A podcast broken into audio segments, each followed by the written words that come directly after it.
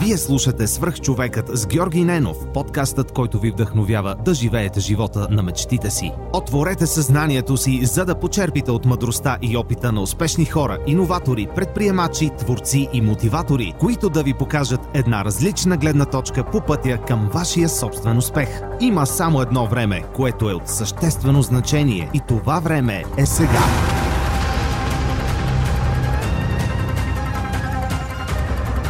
Здравейте, приятели! Живейки в тези предизвикателни времена, исках да споделя с вас един от начините да разпускам и да събирам вдъхновяващи истории. Това е през приложението на Storytel, което ми дава възможност да достигна до много автори на аудиокниги, включително и български, и да почерпя от техните идеи, техните истории или техните знания. На Storytel BG на клона черта Superhuman може да се регистрирате за напълно безплатен 30-дневен трайл и ако услугата не ви допадне, винаги може да се отпишете от нея – ако ви допадне, ще се радвам да споделите кои са любимите ви аудиокниги, защото може би още не съм достигнал до тях. А сега ви пожелавам приятно слушане.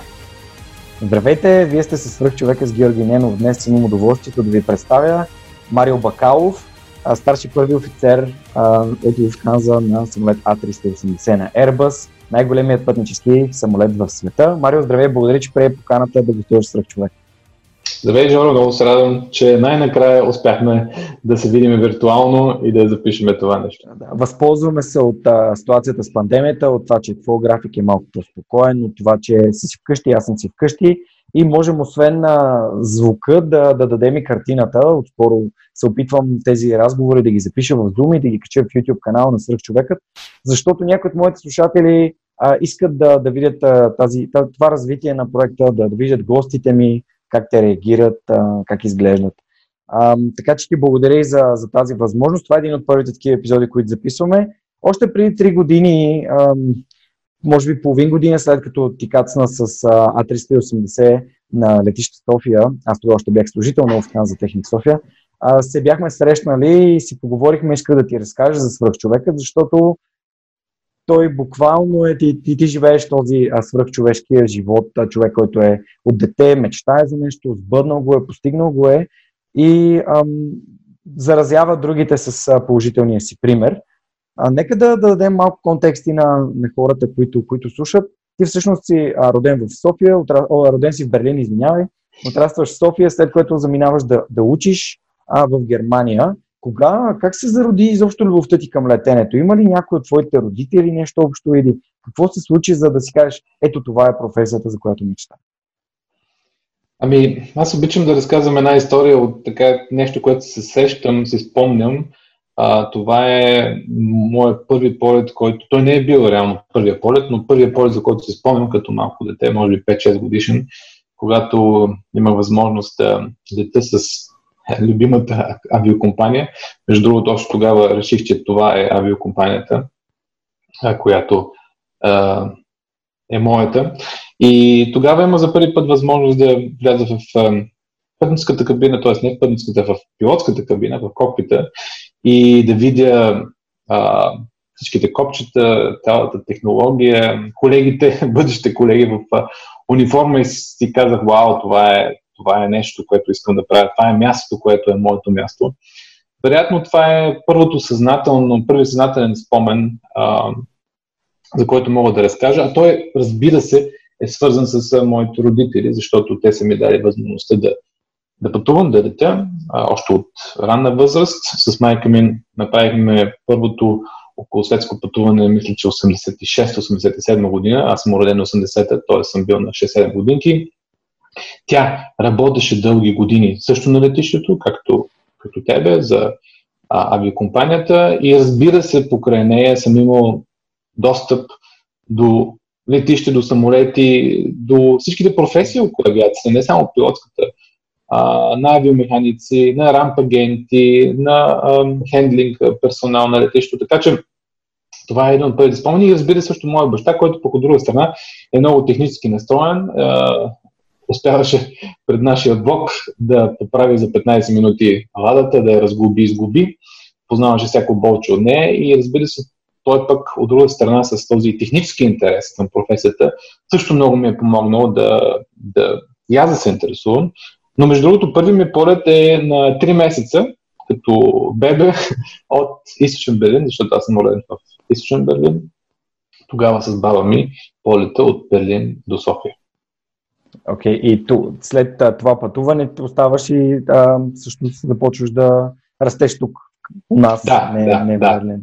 Точно така. Да. Всъщност само съм роден в Берлин а, и това го пише в паспорта, но съм израсъл в София, в България, до 89-та година, август 89-та година, между другото няколко месеца преди да падне стената, никой от нас не очакваше, не знаеше, че ще се случи такова нещо и тогава с баща ми заминахме за Германия. И така да се каже, там започна втората част от моя mm. живот. Но съм израснал в София, в квартала, сега се казва, мисля, че Диана Бат, едно време Диана червена за Да. Аз всъщност ти ме накара да се спомня за моя първи спомен от летенето. А, имам една детска история, че съм имал много, някаква много сериозна кашлица и моят дядо, който, а, съм, на когото съм кръстен, дошъл до София да ме вземе от София и да ме заведе до Горно Ряховица с самолет. Моят дядо не се качваше в асансьор, просто а, не обичаше, страх го беше от това. А, и за, заради мен а, идва с влака, качваме се в един Ан-12 и летим до Горна Ряховица с този самолет. Аз не, съм бил много, много малък, но имам някакъв спомен за едни гумени бомбони и такива дъвчащи, които стюардесите раздаваха. И ам, това е моят първи полет. Така, дълго време трябваше да, да се мине, за да дойде 2008, 2008, когато летях за първи път така напълно осъзнато. А, това са над 20 години. А, и тогава летях с, с Бритиш, летях към Лондон, отивах да работя там за няколко месеца, бях командирован и си спомням а, нали, тази да, тревожност, а, това нещо непознато, а, което, което се появи в мен. А, няма да те питам за страха от летене. А, ти си човек, който но, но, понеже... Да, да. Ти пък, ти пък ме, сега ме накара пък аз да си спомня пък за моята баба, моята любима баба, защо, с която пък съм всъщност, освен този първи полет, но и следващите полети, едно време, нали, както ти разказа, в България имаше доста добра инфраструктура в авиацията mm. и с няколко пъти съм летял с нея, да не кажа, доста пъти до морето а, на тези стари руски самолети, което също било, е било за мен винаги много, много впечатляващо и тя със сигурност също е допринесла до, до тази мечта.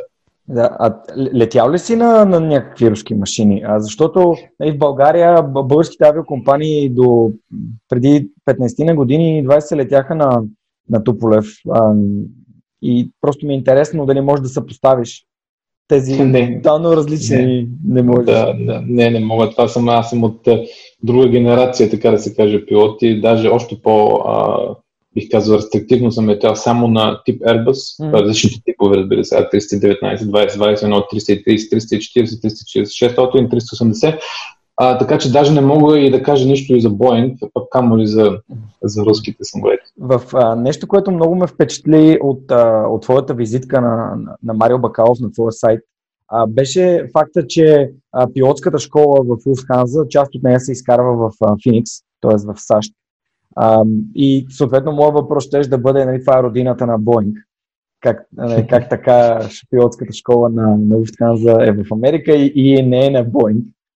Да, ами обяснението е сравнително просто. А, има различни авиокомпании, също и а, военните, които правят а, тренировката си в Аризона. Причината е, че а, има много пространство за различните тренировъчни полети от една страна и другото, може би още по-важно, в първата фаза на обучението се лети, така да се каже, не по инструменти, а гледаш навънка и, и навигираш и летиш, а, така наречения VFR, Visual Flight Rules. И а, времето трябва да е добро, а, защото ако е лошо, не можеш да тренираш, не можеш да летиш. Така че а, повечето авиокомпании имат летища, не летища, училища, иска да кажа в а, САЩ, за да могат да използват 330 слънчеви дни и да може да бързо да а, се организират обучението. Да, абсолютно има смисъл това, което казваш. Аз като един а, директно мога да направя препратка към а, преди малко като спомена, че все пак имаш а, нали, роднина, който е, се, е бил в авиацията и аз самия, когато попаднах в, авиа, в авиацията, разбрах, че много трудно тя излиза от теб. Когато си попаднал, веднъж ти се влюбваш в структурата, в процесите, в отговорността, в безопасността, е. в всичко, което се случва да. в хората. които се занимават с авиация. И когато работех в хангара, защото първи, първият ми офис беше именно там, аз спомням моите колеги, които казваха, че авиацията не може да излезе от тебе вече. Един път работиш на летището, а, това остава за винаги в теб. А, ти всъщност от, в, в Германия се записваш на военна служба, т.е. в казарма, а, именно за да, за да станеш пилот. А, как, каква е, какви са уроците, които, които си взел за себе си във връзка с, с военната дисциплина и нещата, които си получил от казарма и как те ти помагат? Преди да отговоря на този въпрос, само отварям една скоба, понеже каза за авиация. Действително това е нещо, което никога не може да остави. Причините са различни. Тази е, висока динамика, това, че един ден е, подобен със следващия няма, това, че срещаш много хора, това, че е един много нестандартен тип е, на живот и на работа. Едно време, когато в училище идваха и да ни питат и да ни помагат да се изберем професия, аз нямах нужда от такава помощ. Ми беше ясно, че искам да стане пилот, но също и за това, защото не исках, това не трябва да звучи негативно за хората, които работят в офиса, но просто аз не си представях моят живот така. Иска да бъде а, нещо, нещо нестандартно, което между другото не винаги е хубаво.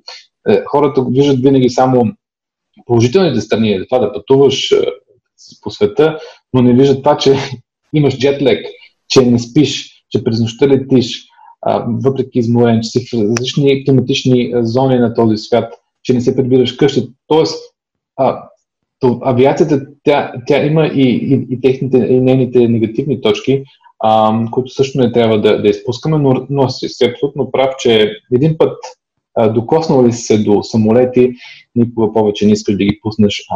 Също, между другото, и мои колеги от кабинния екипаж, които много често съм чувствал, чувал това изречение. Да, аз идвам да лета за 6 месеца и ги виждам, например, за да спонсорират работата си, т.е.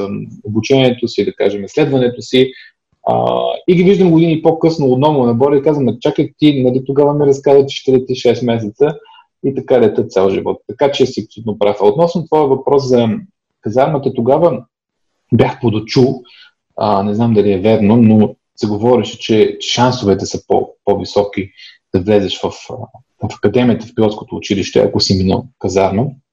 Тогава имаше възможността да, да ходиш в а, армията или пък а, да караш цивилна служба, които и двете са много стойностни работи. Но тогава аз реших да, да отида в казармата и действително имаше някои неща, които, които ми помогнаха. Аз бях в военна болница, т.е. имах работа с реални пациенти, работих с доктори. А, също първите жени тогава, които имаха право да са военни, бяха в санитарните служби, в военните болници, така че бяхме много смесен, смесен екип и научих много за медицината до ден днешен, за лекарства. Работих с един от главните лекари тогава. Така че едно от нещата е сигурност медицинската компетентност до някъде. А от друга страна, разбира се, дисциплина, ам, това да си организиран, да не можеш да си позволиш да отидеш да закъснееш, такива неща, но мисля, че това и доста други хора са запознати с тези, с тези качества. Да, то някакси може би се подценяват тези качества, които звучат доста прости, но всъщност оставят а, много съществен, а, как да кажа, отпечатък от нашите действия, а тъй като да се съгласи с мен, не всички хора ценят времето на другите. А, а, те си мислят, че света се върти около тях, а именно такъв тип а, а, дали, бойни, дали бойни изкуства, дали, дали а, военна подготовка, а, именно тези навици, които изграждаш до живот, смятам, че са много важни.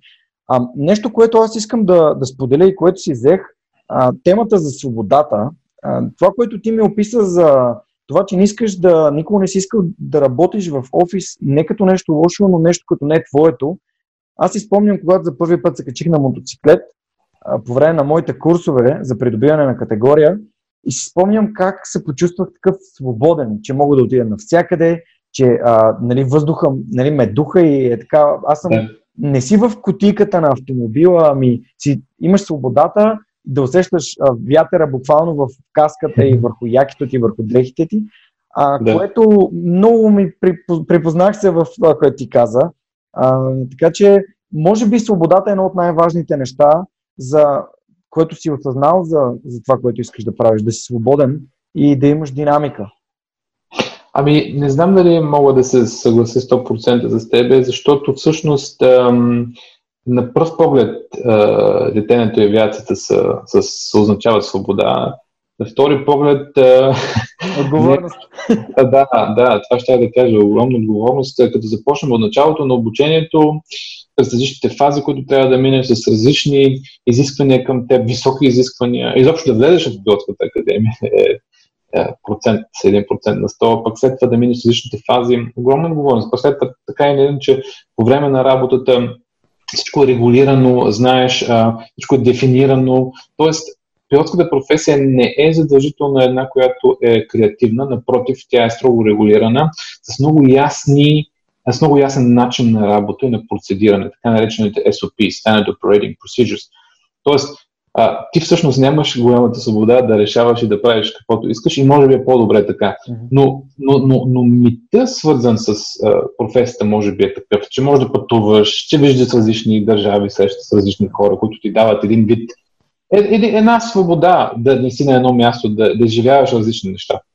Да, което от, от своя страна е, е, носи доста плюсове, както и ти спомена преди малко, и аз съм си отбелязал нещо, което сега искам да обсъдим, носи доста негативи, най-вече от към време с любимите, близките хора, този джетлаг, който влияе съществено на нашия биологичен часовник. Аз самия се интересувам много от фитнес и от здраве и смятам, че сънят е подценяваната свръхсила на хората, т.е. не си даваме сметка тъй като все повече удоволствие на забавление има около нас, а, заради научния и технологичния прогрес и пътуванията, разбира се, за да си съкръщаваме времето за сън и да си удължаваме момента, в който си лягаме. А, така че, но това е друга тема. Със сигурност ти самия си на, на бойното поле, там, когато се бориш да се възстановиш и да се наспиш, да може тялото ти да, да е максимално така в кондиция и в добра форма. Ами мога абсолютно сега да ти кажа, откакто един месец не лета, повече от един месец, а изпа редовно, това е невероятно, аз не, не съм познавал това чувство, а, да си наспан, а, да имаш най-вече ритъм, т.е. Да, да ставаш по едно и също време, да лягаш по едно и също време. И колко важно е това, абсолютно съм съгласен с тебе и между другото преди няколко години а, един твой гост, Васил Петров, Васко Петров, ми отвори очите с една книга Why We Sleep, защо, защо спиме. Същата книга, невероятна книга. Наскоро да, прочетох. Действително страхотна книга и тя даде някои импулси, защото всъщност ти като пилот си, и не само като пилот, като лекар, като а, медик, различни професии, пожарникар, полиция, туризъм, хотели, а, имаш едно постоянно хронично недоспиване и ти свикваш с него, че това е, че това е част от твоя живот и то не ти прави повече впечатление. Yeah. Прави ти тогава впечатление, когато се наспиш и то не е 1, 2, 3, 5 дни, а да кажем както в моя случай сега 5 и вече 6 седмица, сега осъзнавам какво, какво ми е взела а, авиацията в отношение на, на, на съня. Абсолютно съм съгласен. Книгата е невероятна. А, Storytel, са услуга, която през телефона може да слуша аудиокниги, супер удобно приложение, което има книги и на български за хората в България. То е местно базирано тук и съответно те са и партньор на, на подкаста. Хората, които слушат Свърхчовекът, са хора, които слушат аудиокниги и тези, които не са опитвали, могат да го направят на Storytel BG на клона черта Superhuman, където за 30 дни да пробват и ако им хареса да останат да слушат. Why We Sleep е книга, която аз лично много препоръчвам. Тя е на английски в оригинал. Така че ако а, това, което с Марио ви казахме, за са не ви е интересно да задълбавате в темата, това е, това е книгата, с която може да започнете. А, Марио, аз обичам да интерпретирам темата за, за избора а, или на английски така наречения трейд-оф. Кога плащаме за нещо, което а, каква е цената, която плащаме за нещата, които правим и избираме да правим в живота си. А, и именно а, твоята професия много добре иллюстрира именно това а, какво, какъв е трейд-офа, какво плащаш, за да получиш какво.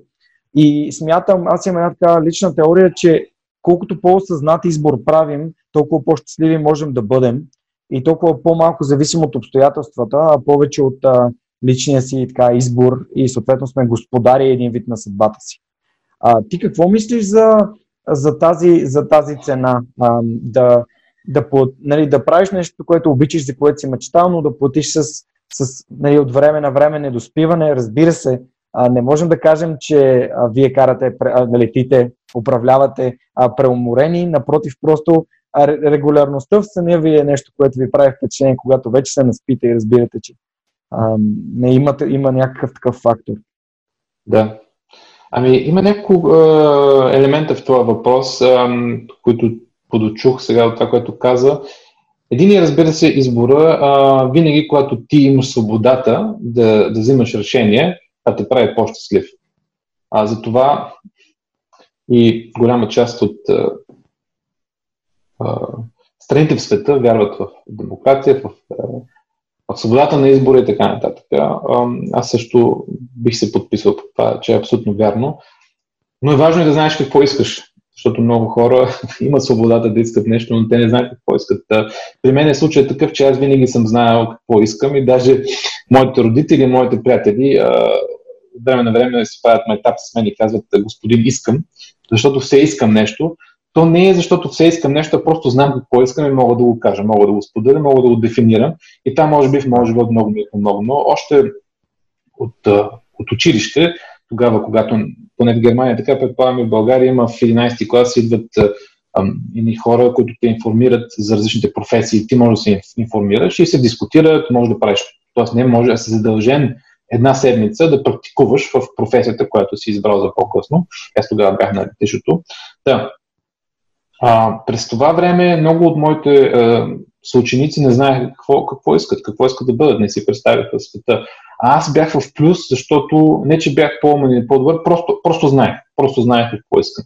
От друга страна, обаче, е, голяма част от желанията, те са, те, те, те са а, свързани с различни митове, с това какво, си, какво знаеш за професията а не реалната професия. И разбира се, всички ние си представяме пилотите като Catch Me If You Can с а, а, кабини екипаж, как летат под палмите и, и нали, един такъв живот, който всъщност не, не, не е точно такъв.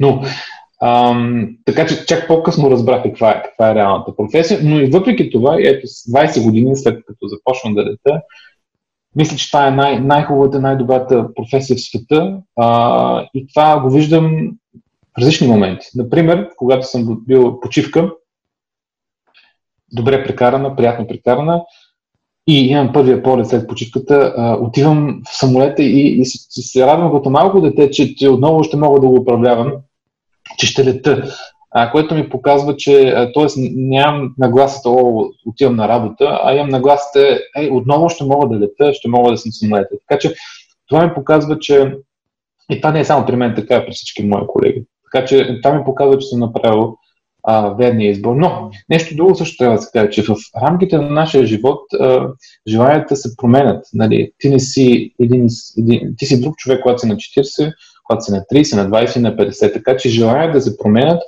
и избора се промени. Нещо, което може би на 20 ти е харесвало много, то на 30 вече не е така, а на 40 пък изобщо. А, и за това и при мен идва една такава фаза, която започна преди няколко години, че, че освен летенето, аз искам, а, искам да, да, да, да направя още нещо. И тогава реших, че, че между другото, слушах с нощи един от твоите подкастове, последните мисли, че говорихте за добри примери. Тогава осъзнах, че една възможност човек да се ангажира е да, да бъде пример за някой друг.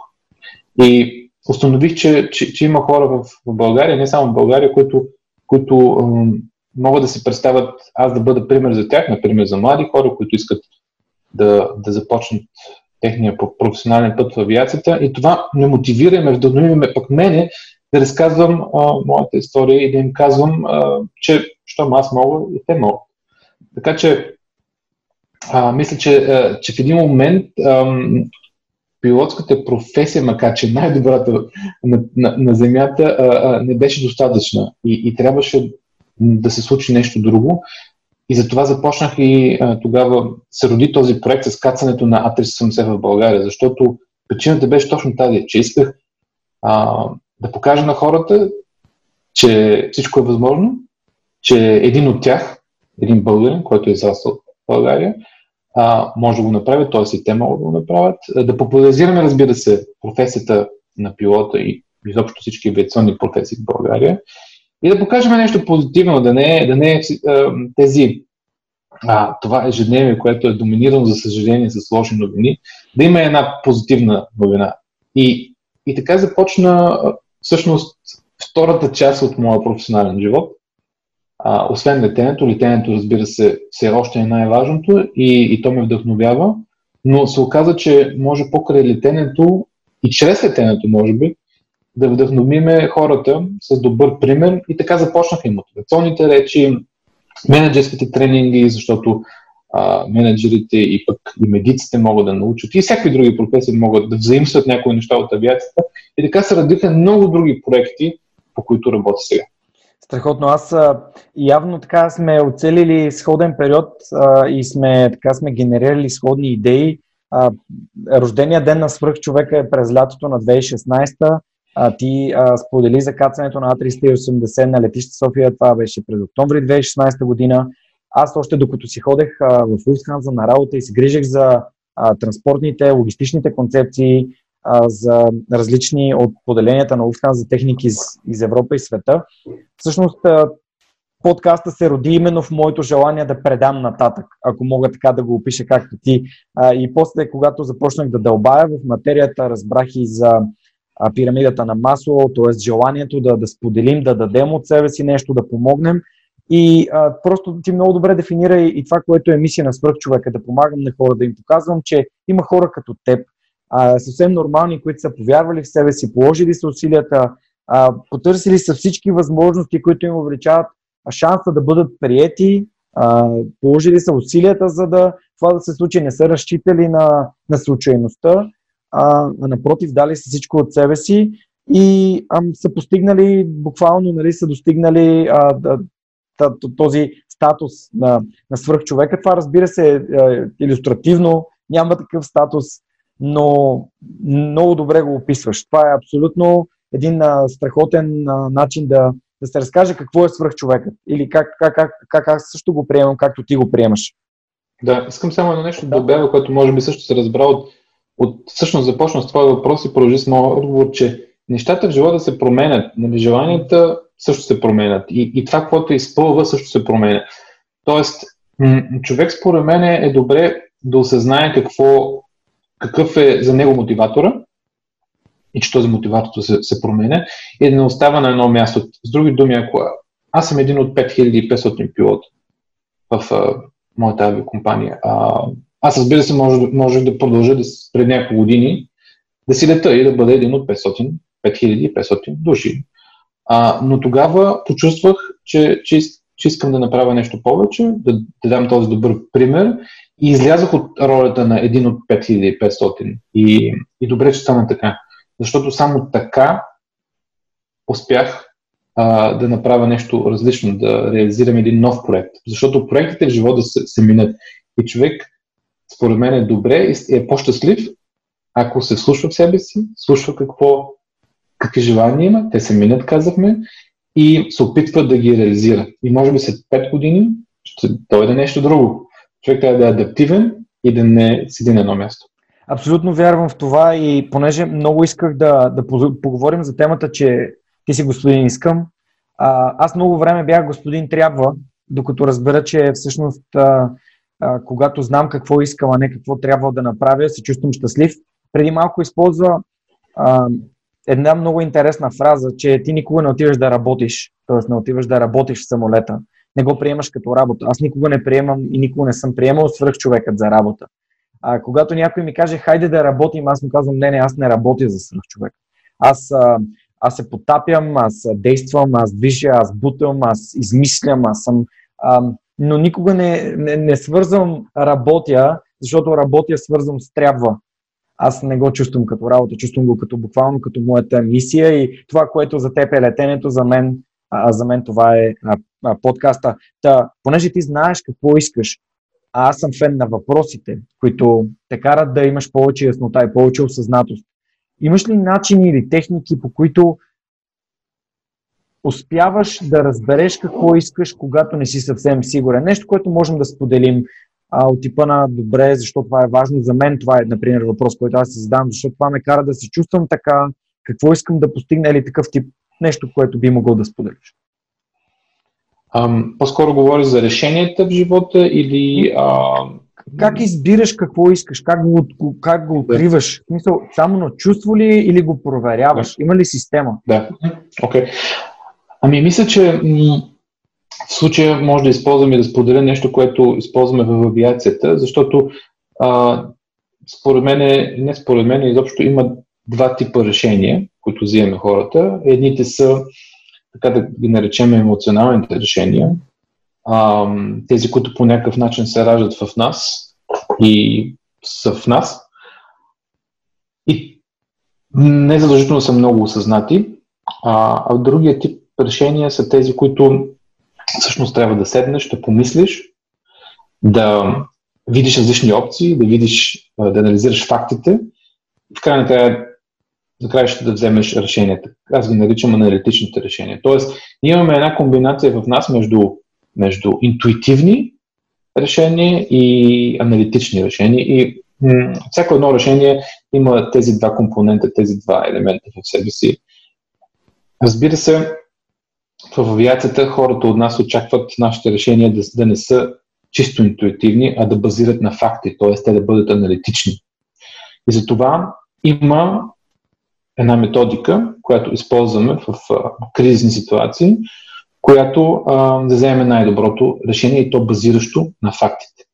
Не днес като то да е едно, от друго, при един е да е едно, аз днес се чувствам така, нека така да го вземем решението, а то да бъде базиращо на факти. Mm. Но също време да не забравяме, че сме хора и че имаме емоции и че има някакво, някакво чувство в, в нас и ние винаги можем да го обясним откъде идва това чувство и защо сега ни казва на първи това, а не онова. Та, а, относно емоционалните решения, интуитивните решения, а, тук трябва да се знае следното. Интуицията е толкова добра, колкото има информация в нас. Тоест, ако аз 10 пъти съм направил едно нещо и то е било правилно, и аз съм рефлектирал на това нещо, на това решение и съм видял, че то е било успешно, аз мога и при 11 път да кажа, ами последните 10 пъти това решение функционираше, значи не може да бъде много грешно. Ако няма обаче опит с нещо, влизам в нова сфера, в нова ситуация в живота и нямам никакъв опит и никой не може да ми каже нищо и аз нямам собствен опит, то тогава е много трудно да кажеш, ами аз е, ще заложа на интуицията, защото тя няма. Няма информация в интуицията. И за това, стигаме до аналитичните решения. Трябва, което е по-трудно, изиска повече енергия и мислене, аз трябва да седна и да видя какви са фактите, да кажа кое е важно за мене, да видя опциите, да видя всяка опция какви плюсове и минуси има и тогава да взема решение. И този модел го има в, в авиацията с буквички, с стъпки и това е един от моделите, който също разказвам на менеджери, например, които ме канат да говоря как се, взима, как се взимат решения в кризисни ситуации. Но важно е да се знае, че тези решения базират действително на факти и трябва да знаем всички факти, а не да мислиме селективно, т.е. да приемем едните неща, които ни харесват, да, да, че са факти, а другите факти, които може би а, не потвърждават нашето мнение, да ги, да ги махаме на страна.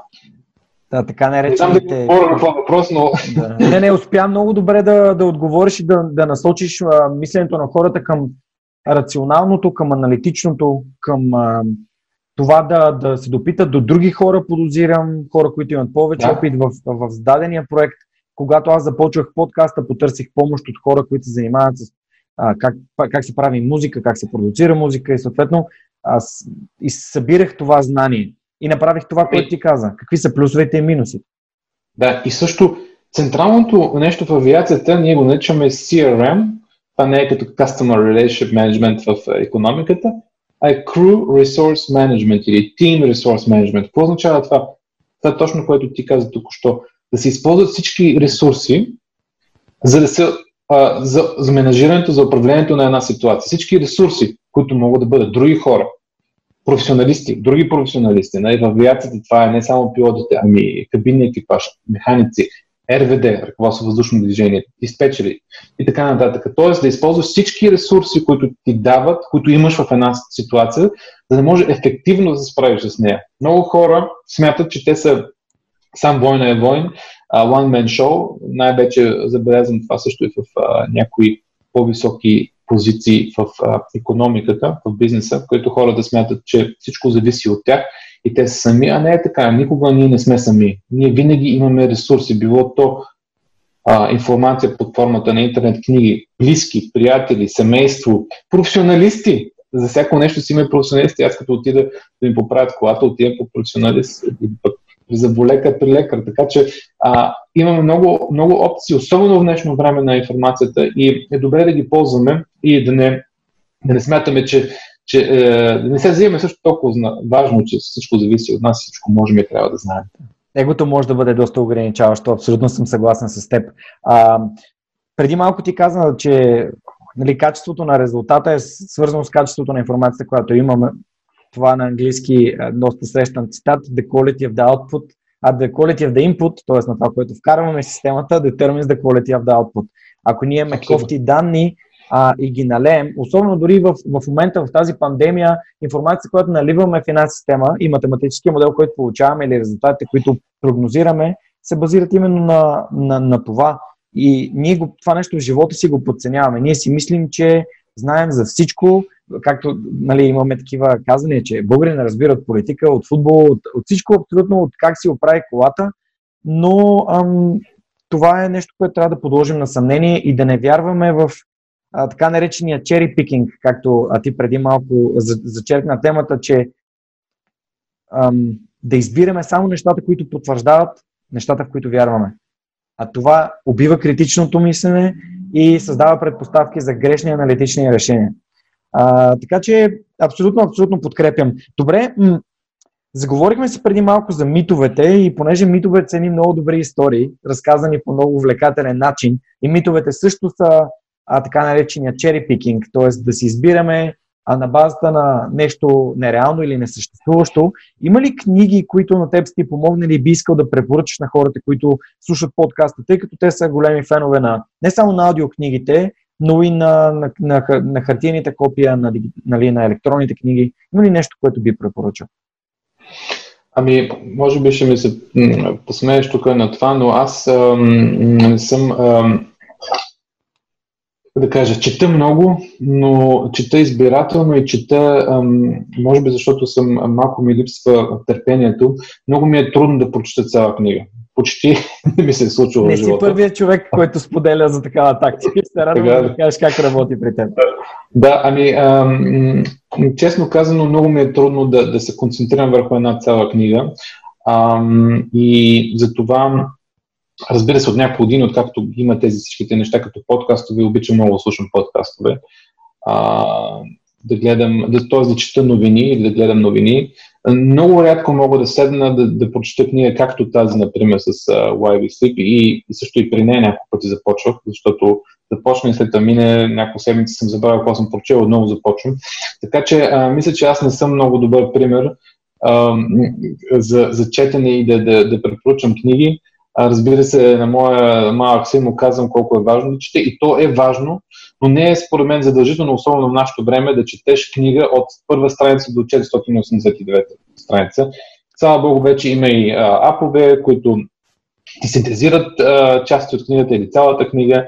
Така че а, мисля, че в случая при мен аз съм total fail относно да препоръчвам книги. Но може да препоръчаш някои концепции, които си дел от дадени книги или подкасти, които следиш и които те обогатяват. Това смятам, че също е много полезно.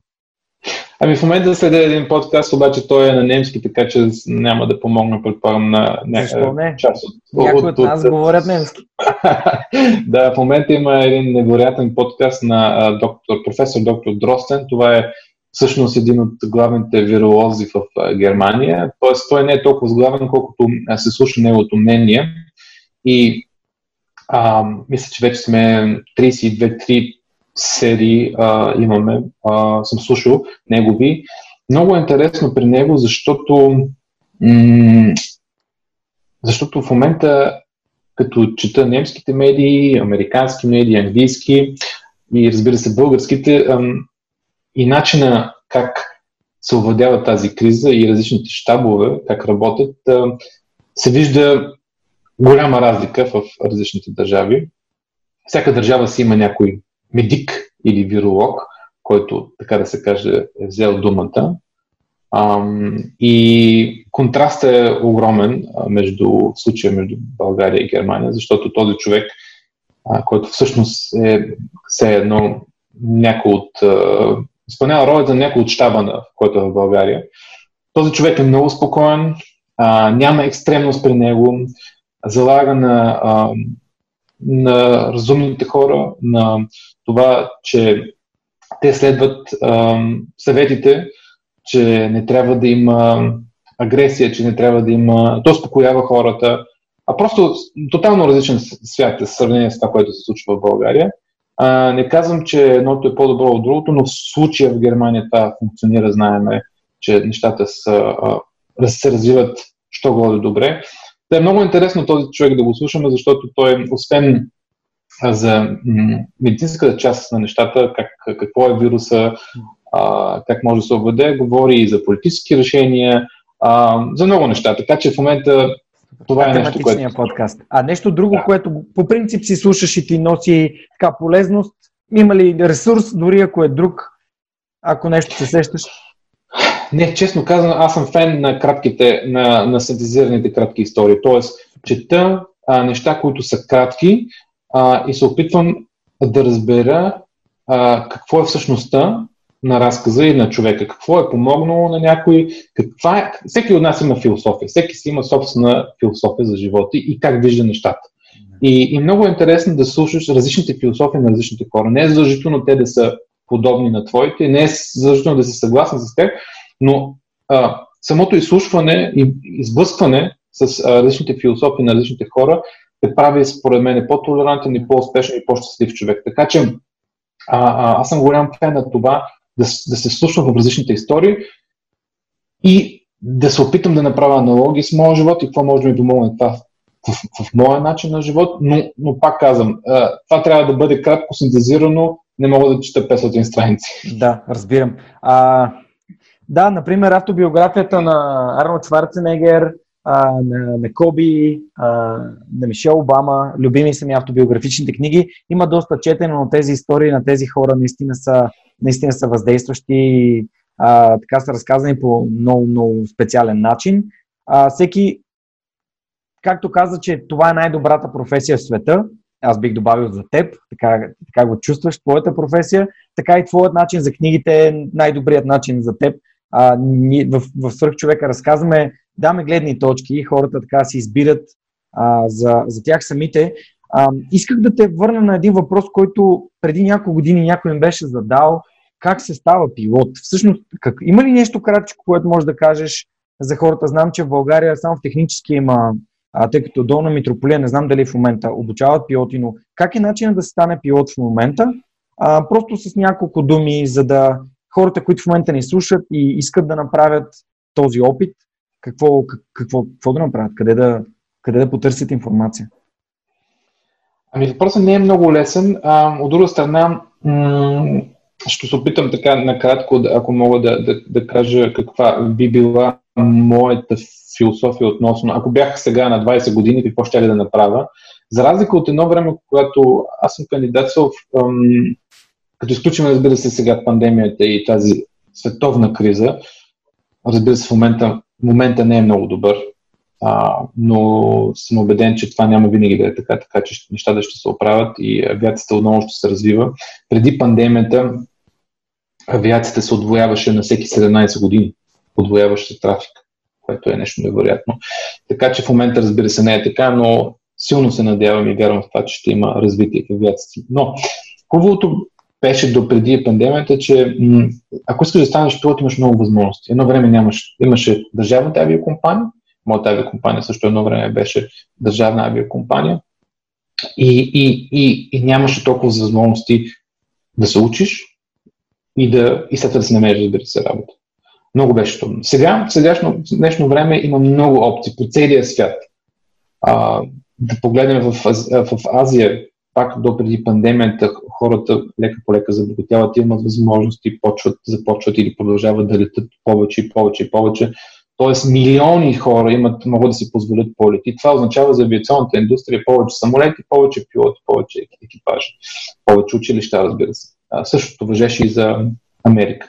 Така че възможности са много. Но, може би, а, така два или три съвета, а, като бих искал да кажа, че аз не съм много вътре в нещата, защото моето обучение вече преди 20 години беше, така че може би не съм най-добрия, а, който може да дава съвети, но, но има някои така главни принципа, които бих, бих, бих споделил. Първият е, че това въжи за всеки. Ако искаш да, да научиш нещо, т.е. учи го от най-добрите. Най- така. Абсолютно. Ако искаш да следваш економика, си избираш най-добрия университет и след това най-добрата компания. Същото въжи и за авиацията. Ако искаш да станеш добър пилот, намери най-доброто училище, най-доброто обучение и след това най-добрия работодател. И какво означава един добър пилот? Един добър пилот е този, който е добре първо селекциониран, т.е. избран, че може да ставаш изобщо пилот, че имаш уменията и качествата. Второ, след това си добре обучен. И третото, може би най-важното от всичките неща е, че а, един път като си завършил едно авиационно училище и си станал пилот, това нищо не означава. След това става интересно. А, и как си поддържаш уменията. Тоест, тази, тези, ние го наричаме recurrent training, тренировките, обученията, след обучението са важни, които вече струват много пари. Тоест, трябва да намериш работодател, който вярва в това, че инвестицията в тебе, като пилот, механик, стюард, стюардеса, няма значение, е важно, но струва пари. Така че от грубата философия бих казал, намерете най-доброто училище в света, а най-доброто училище може да бъде само едно училище, което се ориентира към практиката, към, т.е. да бъде свързано с авиокомпания. Защото авиокомпанията е тази, която има нужда от пилоти. Тя има опита и експертизата. Тоест училището, според мен, пак това е мое лично мнение, е, е добро да е свързано с по-късния практически професионален живот. И тук има опцията за така наречените кадетни програми, т.е. различните авиокомпании имат и авиационни пилотски летища, които обучават бъдещия си персонал. Има го на много места в Европа и по света. Това е една от опциите. Според мен това е най-добрата. Защото, освен, че имаш добро обучение, след това имаш и гаранция за работа. А другата опция, да го наречем американския модел, е там е така, че а, не, не правиш обучението в цялото си обучение в една в едно училище, а започваш да, да правиш различните лицензи. Първият лиценз се нарича PPL, Private Pilot License, след това има Instrument Rating, CPL, Commercial Pilot License и най-накрая ATPL, Airline Transport Pilot License. Започваш в малко училище да събираш часове, да се обучаваш и почваш да събираш, да, да успяваш да направиш различните лицензи. PPL, CPL, ATPL и така нататък, за които си плащаш, разбира се.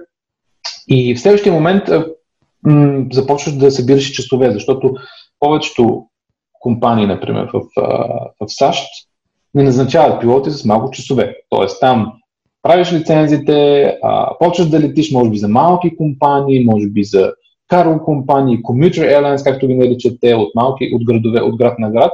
И така събираш повече часове, докато в някакъв момент събереш достатъчно часове да можеш да кандидатстваш за голяма компания, като Continental, като Delta. United и така. Delta и така. Да.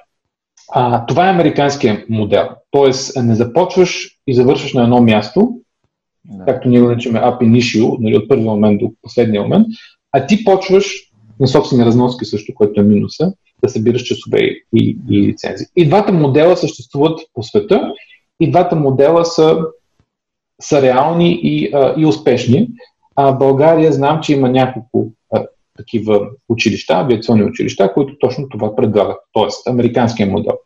Започваш, събираш часове, лицензи и така нататък. И след това кандидатстваш за, за, за, някоя, за някоя по-голяма авиакомпания. Но работещия, работещия модел за мен, пак казвам, аз бих препоръчал е да се избере сериозна авиокомпания с съответното, съответното авиационно училище и да се започне такава кадетна а, програма.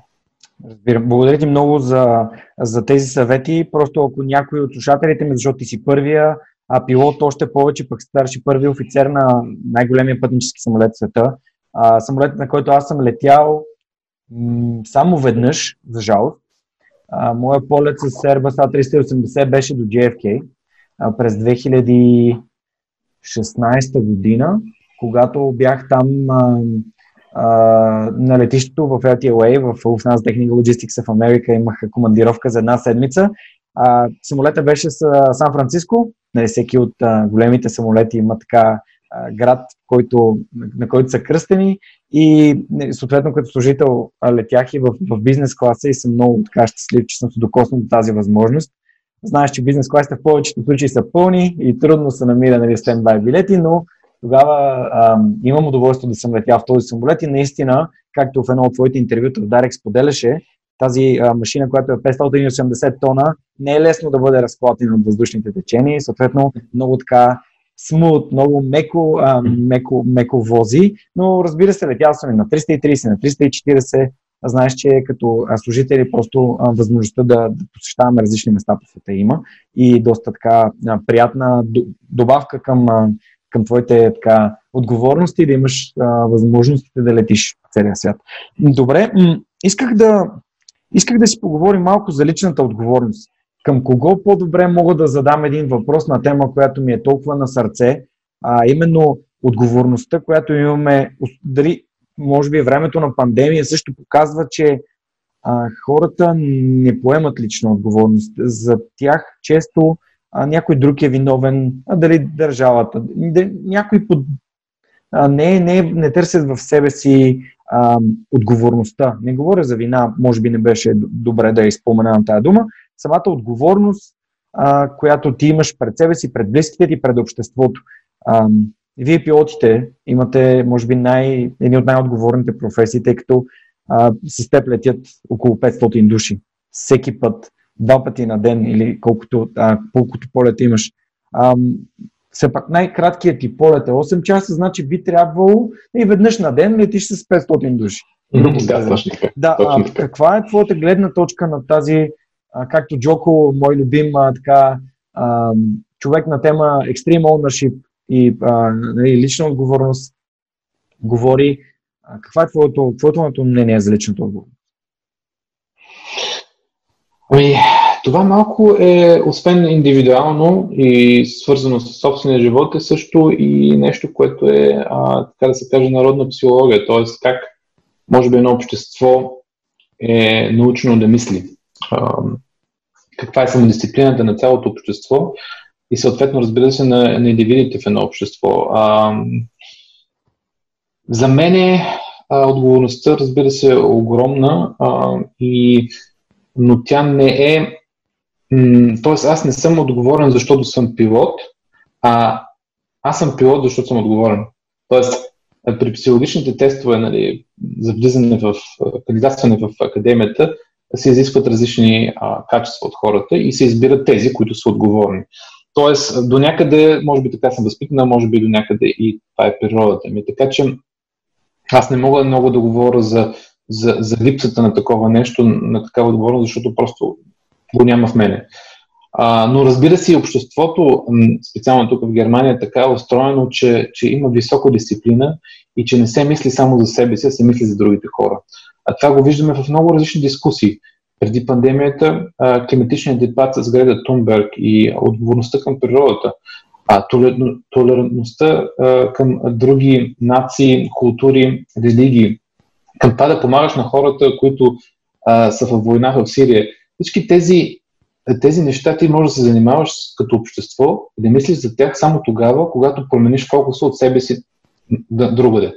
И за това аз лично много, много, много уважавам а, голяма част от, от тази немска народна психология, която, която хората мислят м, повече от само за днес и само за себе си. И...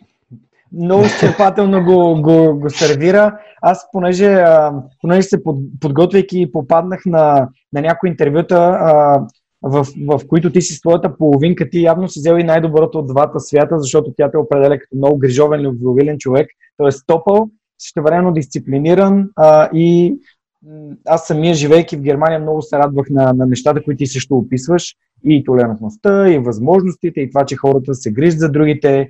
А, веднага някой ще звънне, ако види, че негов съсед има проблем. А, хората, когато се разминават, дори си, си се поздравяват. И много така приятно и се надявам да можем хора като, като теб и мен, които са живяли а, и може, могат да живеят навсякъде по да пренасят този добър пример в, а, в, нашата, в нашата родина. Ами аз мисля, че всяко общество си има, както ти каза преди малко, не всеки си има плюсовете. Ние говорим сега за плюсовете за Германия, но както ти спомена, има много такива в България. Това, това сърдечното, този начин на общуване, ам, също това, че в България цениме живота и може да му се насъждаваме, което в някои части от Германия пък не е толкова възможно. Така че добре е действително да, да вземем best practices, както казват някои, или best of two words, или three words, да се взимат добрите неща. Но определено, но определено един от плюсовете в Германия е това, което преди малко споменахме, тази отговорност, тази дисциплина и тази толерантност. Супер. Ами аз по принцип имам а, един а, последен а, така, въпрос за, за всеки на, на подкастите, който задавам, но преди това искам само да, да обърна внимание, че а, ти всъщност на, а, предоставяш а, мотивационни лекции, всички тези неща, които ги вършиш, са с цел да, да вдъхновяваш хората за, за техния личен пример. И ще използвам цитата, който е на, на хомпейджа на, твой, на твоята страница, именно, че uh, the sky is not the limit, it's only your, only your mind is. Колко е важно всъщност да, да установиш, че uh, не съзнанието е по-скоро ограничението, а не, а, а не небето. Тоест не, няма нищо така невъзможно по моя интерпретация. Да, ами, знаеш това е, да разбира се, дълга, дълга тематика, може дълго да си говорим на нея, но според мен главната есенция и сентенция е това действително, че много неща, които ни ограничават, те, ние си поставяме тези, тези граници. Надявам се да не прозвучим много така като клише и това, което много други мотивационни а, говорители повтарят а, като мантра. А, аз мога да го кажа от, от, личен, от личен опит. Това е, че съм имал различни идеи и желания в моя живот. Като започнем с желанието да стана пилот, може да си представим 1985 година в България. Едно малко дете иска да стане пилот на германска авиокомпания. Колко вероятно е това? А, и, и какво ще кажат другите? И какво казваха другите? Другите казваха, да, да, ти си, ти си мечтай, детенце, това ще стане детски влиян. Всички го казваха, това е моите родители, разбира се, те са ме подкрепили винаги, но, но всички около мене си мислили, да, да, остави го да си, да си говори детето. А, и това е едно неволно поставяне на граници. Много хора ни поставят граници и ние сами си ги, повтарям, си ги поставяме и, и за съжаление ги поемаме от други хора, които ни, ни казват, абе, ти не можеш, това няма да стане, нали? И ти някакъв момент си кажеш, о, да, да, наистина няма да стане, щом всички така смятат и никой не го може. Ами, да, вероятно няма да стане, но това вероятно не е правилната нагласа, а по-скоро, може би, правилната нагласа е а, точно обратното, това да те мотивира, да си кажеш, абе, да, може би те не могат или не вярват, че аз мога, а, вероятно това обаче е свързано с техните възможности, че те не вярват, че те могат, но, но това не въжи за мен, защото аз, аз съм друг човек, аз съм друг индивид, аз може и да мога. Така че м- има различни фази в моя живот, като почнем с пилот, след това пък с, а, с Atlas 80, с кацането в София, когато за първи път представих на различни хора тази идея, всички казаха, да, да, да, да, такъв си пешман пилот, това никога няма да може да стане. Първо не може да така, второ няма смисъл, трето е много скъпо, тотално невъзможно. Сега едно разказвах, че така съм на Луната. И а, тогава много, много, много малко хора около мен а, действително ме подкрепяха, защото просто никой не вярваше, че, че, че ще стане. И, и, и, за това, и това специално мене много ме е мотивирало, вдъхновявало да си кажа, да, да, ама не ме интересува какво мислят другите, а, аз, аз мога и аз ще го направя. Ам, така че ам, според мен е много е важно действително човек до някъде да не се отказва, да си вярва а, нещата а, и, и винаги, когато след се реализира нещо, си казваш и всички си казаха, е, па да, не беше чак толкова трудно, а, защото ето, то е станало. Има различни цитати, например, на, на Мандела, нали, който е казал, буквално преведено на български, че нали, никой не вярва докато не стане. Или пък също давам един от примерите, забравих точно името, как се казваше, а, през 50-те години първият човек всъщност, който, който а, бие рекорда за, за тичане на една мила, аз не знам дали, дали си спомняш как се казваше. Да, а сега, сега ще кажа как се казва. Ам... Ако нещо го допълним... Роджер Банестър. Казва се Роджер Банестър. Да, да, мисля, че да, англичанин, нали, който, който е, 100 години преди него е, нали, се е смятал и медици и, и, и, и всякакви спортисти се казва, не, не е възможно физиологично нали, да се мине а, една миля по 4 минути. 4 мисля, минути, да, точно така. Да, да, е, майл. Да, точно така. И всички се казват, това е невъзможно, няма как да стане, просто, просто физически е невъзможно. Физиката. Така. И, и този човек, мисля, че 53-та година а, бие рекорда с а, 3 минути 59 и там 17. Да, няколко, секу... няколко секунди го бие, а по, под, сек... да, под, сек... под... Не, под секунда мисля, че е първи. Под секунда, секунда да. Нещо, Той има един, един неуспешен опит преди това и след това този е успешен. А, и в момента, да. в който си дадем сметка за колко моментните... А, това е интересна перспектива, че момент, в момента дори гимназисти бягат под 4 минути една миля. Тоест, как е еволюирал а, спорта и увереността. А, много, много, много добър пример да го иллюстрираш. Докато ти ми говориш, аз се сещах просто за Арнолд. Арнолд Шварценегер, човек от а, Австрия, от Алпите, а, който отива и става филмова звезда, където, в Америка, където хората казват, ти даже не можеш да говориш английски. Да, той до не може да говори. Не, да, да, да, но пък е губернатор на Калифорния. Така че а, това, което да, той казва да. е, а, когато някой ми каже, че това е невъзможно, това зна... не значи, че не е възможно. Това значи, че никой до сега не го е правил, което значи аз ще бъда първият, който ще го направи. Да, а, да. Явно не случайно се сетих именно за неговата автобиография, защото той има такава нагласа. А, да ами, стане то, да, най... то, то е нагласа, самочувствие, разбира се, защото нали, нека да не вярваме, че, че ако нямаш няк, някаква вяра в себе си, някакво самочувствие, да го наречем, може да успееш. Нали? Така че това е също важно. А откъде идва самочувствие? Ами самочувствието идва също от успеха. Тоест, до някъде все пак е нужно ти да имаш успех, да видиш, че някои неща стават и че ти можеш, за да имаш повече успехи. При този, при този Банистър, това, което много ме впечатлява е, че че в същата година след него, след като всички други виждат, че е възможно, мисля, че още четирима, за, за следващата година четирима души. Да, още четирима бият е, и подобряват нали, този рекорд. Така че, действително, и това е, според мен, потвърждава точно това, че нещо е в главата ти като граница и изведнъж видиш ли, че тази граница всъщност се няма, а ти си я поставил, някой друг ти е поставил, а ти можеш много повече. Да, свърх човека беше абсолютно също нещо. Абе, кой, кой ще слуша един час подкаст? А, не се занимавай с глупости, гледай си работата, как така ще напускаш Lufthansa за да правиш подкаст.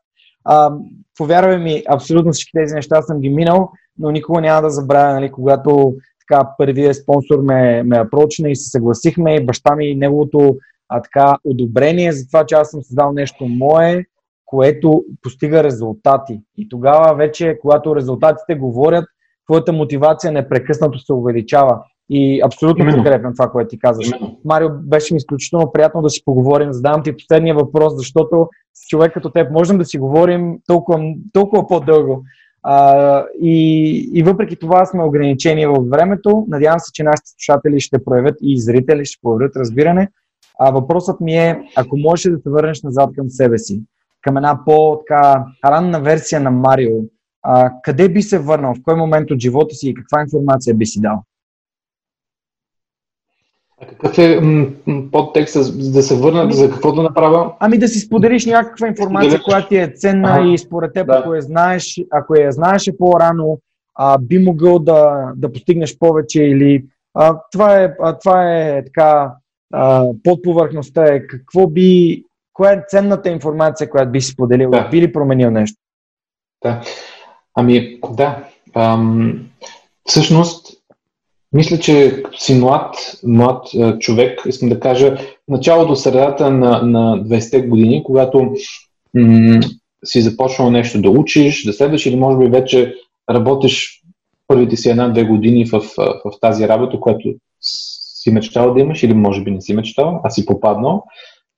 Ти си един, от една страна вече не си, не си юноша, не си дете, не си юноша човек, ти си вече възрастен човек. От друга страна си с много малко опит и с много несигурности. И ам, поне при мен е било така, че всяка изминала година съм се чувствал по-добре в собствената си кожа и собственото си аз.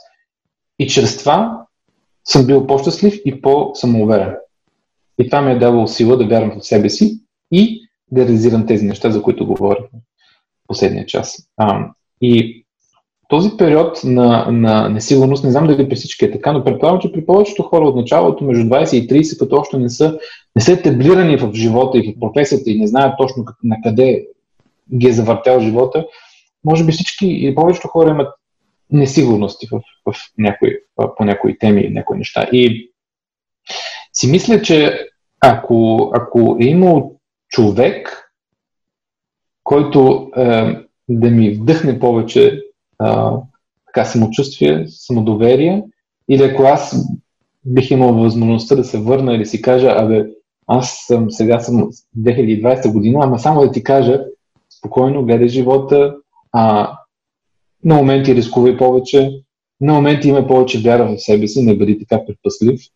А, може би, може би, и ако се бях слушал този човек, може би ам, в някои моменти а, някои неща ще да ги живея по-малко драматично и в други моменти може би ще да направя неща, които сега съжалявам, че не съм направил. Защото ние хората по-често не съжаляваме за това, че сме направили нещо и за евентуално сме сбъркали, а съжаляваме за това, че нещо не сме изпуснали, че нещо не сме направили. Така че, ам, ако имаш този човек, който да ми каже, давай напред смело и може би някои неща ще да, се, да, да, да не са така както сега или ще да бъдат по-добри. И съответно това е една от целите ми и, и вероятно и на тебе, да точно на тези хора, не само на тях, разбира се, но и на тях да се казва Момчета, момичета, давайте смело напред. Да, обичам да казвам, че свърхчовекът е човек, който е повярвал в себе си и своите възможности.